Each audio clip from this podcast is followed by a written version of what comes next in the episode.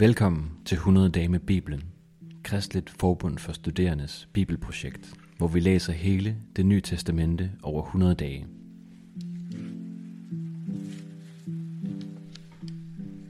Dag 52. 1. Korintherbrev, kapitel 1-4, ved Jonas Katner. Dagens tekst er 1. Korintherbrev, kapitel 1-4, og vi skal prøve at finde ud af, hvad, øh, hvad Paulus han har at sige til den her Korinthermenighed, som øh, består af grækere. Og her til at øh, starte med kapitel 1, der stiller Paulus en disposition op om tre store emner, temaer, som han vil komme ind på i, i brevet. Og det første, han nævner, det er den nåde, som Gud har givet menigheden, og som ligesom handler om, om også de nådegaver, som de har fået Gud, som kan grundfæste dem til, til det sidste, står der. Det kommer der øh, mere om senere i brevet. Så som nummer øh, to tema sætter han ord på de problemer, som menigheden de er i. Der er nemlig splittelser i menigheden. Og her der giver det mening lige at tænke øh, den græske kontekst med ind i det. Fordi at grækere var meget optaget af filosofi på det her tidspunkt. Der var forskellige filosofiske skoler, som havde forskellige filosofier, og de her skoler her, de havde lærere, som rejste rundt til forskellige byer og så lærte de folk om deres filosofi, og så vil folk lytte til dem, og så vil de tilknytte sig de skoler, som ja, måske havde den bedste filosofi, men også måske dem, som var bedst til at tale for sig og brugte et, et lækkert sprog og sådan nogle ting her. Og det virker lidt til, at menigheden Korinth, de har, øh, de har ladet sig påvirke lidt af det her. Det giver jo god mening, når de også er grækere, mange af dem og sådan noget. Og så øh, skriver Paulus, at de jo siger, jamen jeg hører til Paulus, og så er der nogle andre, der siger, jeg hører til Apollos, eller Kefas, eller Kristus. Og Paulus han ønsker virkelig at lægge tryk på, at det er ikke de forskellige lærere, som har fortalt dem om kristendommen og evangeliet, som skal definere, hvem de er som kristne. Nej, som kristne, så er det Kristus selv, der definerer os som kristne. Det er ham, der samler os. Og det tror jeg også er en pointe til os i dag, at der er jo mange gode øh, skoler, vi vil nok nærmere kalde det kirker, eller folk, som er gode til at forkynde og sådan noget, som, som kan sige rigtig meget godt. Men det, der egentlig skal samle os, det er Kristus. Og det er ham, der ligesom skal definere os, og ikke sådan vores specifikke kirke eller sådan noget. Så går Paulus hen til det sidste store hovedtema, øhm, som fylder rigtig meget. Og det handler om Guds visdom, eller måske Guds dårskab. Paulus lægger stort fokus på at fortælle, at de som mennesker tænker, at visdom er, er noget, og Gud han tænker, at det er noget andet. Eller man kan sige, at Guds visdom lyder for mennesker som en dårskab.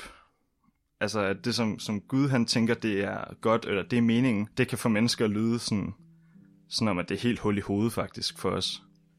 Guds visdom, det er, at Gud lå sig selv føde til jorden som et menneske, og lide på den mest ynkelige og ydmygende måde og dø på et kors. Og det er fuldstændig absurd tankegang, at Gud skulle kunne dø. Grunden til, at det her ikke giver mening for mennesker, det beskriver Paulus også i vers 22, hvor han skriver, For jøder kræver tegn, og grækere søger visdom. Jøder krævede altså storslåede tegn, for ligesom at tjekke, om noget det var fra Gud, eller om noget var Gud selv. Det skulle gerne være noget, som kun Gud kunne gøre. Og der er jo ikke noget storslået overhovedet i at dø på et kors. Det, det er jo bare ynkeligt, og det vidner ikke om noget er fra Gud overhovedet. Og så, at grækere de søger visdom, det fortæller om, at de gerne vil tænke sig frem til alting, tænke sig til meningen med livet og alt muligt. Og man kan jo aldrig rigtig tænke sig til, at evigt liv skulle komme af død. Det, er sådan, det modstrider lidt hinanden. Det er jo også absurd. Og altså både jøder og grækere, de kunne ikke få det til at give mening, at Gud han skulle dø på et kors. Og det er netop igennem den her ydmygelse og sådan fuldstændig absurde tankegang, at Guds kraft og Guds visdom, den virkelig viser sig. Jesu død og opstandelse kommer ene og alene fra Gud, og ikke tænkte mennesker. Og derfor så har vi heller ikke noget som helst at være stolt af som mennesker. Paulus han skriver, men den, der er stolt, skal være stolt af Herren. Det fortsætter øh, Paulus, med at snakke om i kapitel 2, hvor at han kommer med et rigtig godt budskab til os. For når vi bliver kristne, så får vi Guds ånd, og så bliver det, som engang var en dårskab, helt forunderligt for os faktisk. Altså nu forstår vi, at det, som vi har fået givet evigt liv i kraft af Kristus nye liv ved opstandelsen fra de døde, Der står øh, for eksempel i vers 12 i kapitel 2. Vi har ikke fået verdens ånd, men ånden fra Gud, for at vi skal vide, hvad Gud i sin nåde har givet os. Så vi får altså del i den her nåde, og vi får del i Guds ånd, og det betyder, at nu forstår vi lige pludselig det, som var Guds dårskab. Nu bliver det til visdom og til kraft for os. Vi forstår det meget bedre.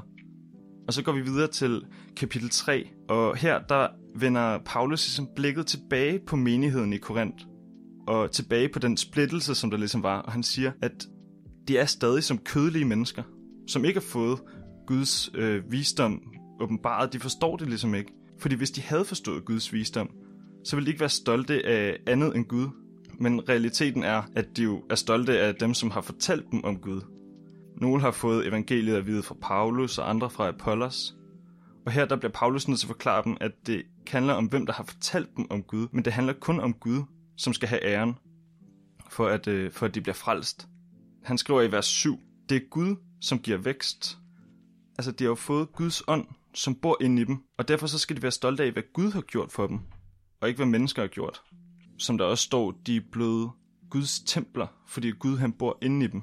Og hvad betyder så det her, at vi er blevet et Guds tempel? Hvad betyder det for vores liv helt konkret? Og det kommer Paulus så ind på i kapitel 4, hvor han ligesom beskriver, hvordan er det, man skal leve et liv som, øh, som Guds tempel. Og måden, han beskriver det her på, det er sådan set bare ved at beskrive sit eget liv. Han skriver, at øh, han er fuldstændig ligeglad, altså Paulus, med hvad andre tænker om ham. Og ikke nok med, at han er ligeglad med, hvad andre tænker om ham, så er han faktisk også ligeglad med, hvad han selv tænker om sig selv. At det eneste, der betyder noget for Paulus nu, det er faktisk Guds mening. Og det betyder, at nu ønsker han at handle på den samme måde som Gud. Og det har vi været inde på, hvordan Gud handler. Gud handler på en måde, som virker som en dårskab for mennesker. Og ligesom at Jesus han blev ydmyget på korset, så er Paulus faktisk klar til nu at ydmyge sig over for andre for Guds skyld. Han beskriver det selv sådan her i vers 9, kapitel 4. Mig forekommer det, nemlig at Gud har gjort os apostle til de ringeste, næsten til dødsdømte. Vi er blevet et skuespil for verden, for både engle og mennesker. Vi er dårlige på grund af Kristus. Paulus han siger ikke det her for at shame menigheden, for ikke at være gode nok kristne eller sådan noget, men han ønsker bare at give dem et godt eksempel på, hvordan et liv med Gud det ser ud. Et liv, hvor man efterligner Jesus, og ikke lever for at ophøje sig selv, eller at kunne gøre sig til noget over for andre mennesker, men et liv, hvor man er klar til at ydmyge sig selv og lide for andre mennesker. Det opfordrer Paulus som menigheden til at, at leve sådan. Det er også noget, som vi opfordrer til i dag, så det er ligesom en opfordring, vi kan tage med os i dag. Hvordan lever vi vores liv som Guds templer, hvor vi er klar til at være en dårskab for verden? Hvis du har lyst til at følge vores læseplan, eller har lyst til at støtte vores arbejde med at formidle Bibelen, så gå ind på kfs.dk-100-dage, eller følg linket i episodebeskrivelsen. Tak, fordi du lytter med.